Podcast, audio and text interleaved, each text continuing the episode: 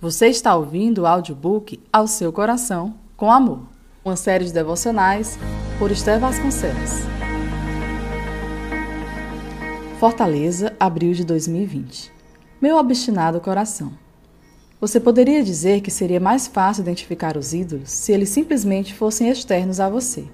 Porém, mesmo que sejam representados de maneira palpável em madeira ou metais nobres, ídolos são sempre sobre algo que está no coração.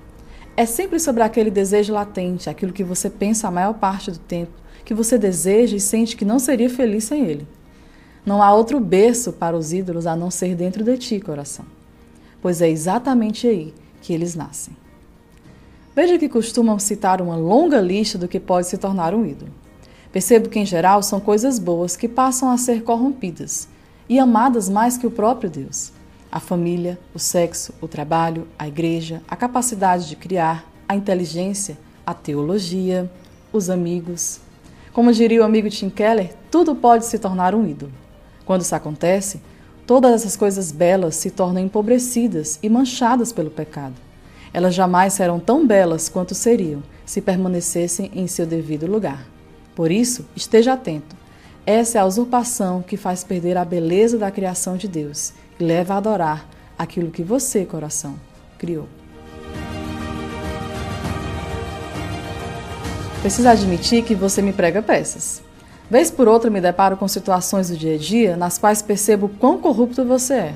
São pequenas e grandes ações que revelam aquilo que você realmente adora. Pare e as observe. Então talvez você se sinta até envergonhado ao perceber que as suas opiniões, pensamentos, predisposições e decisões diárias são, em geral, corrompidas por aquilo que você deseja. Ah, se todos pudessem ver o que se passa dentro de você. Veriam que há pobreza em suas vontades, falhas em suas capacidades e mentira em suas intenções.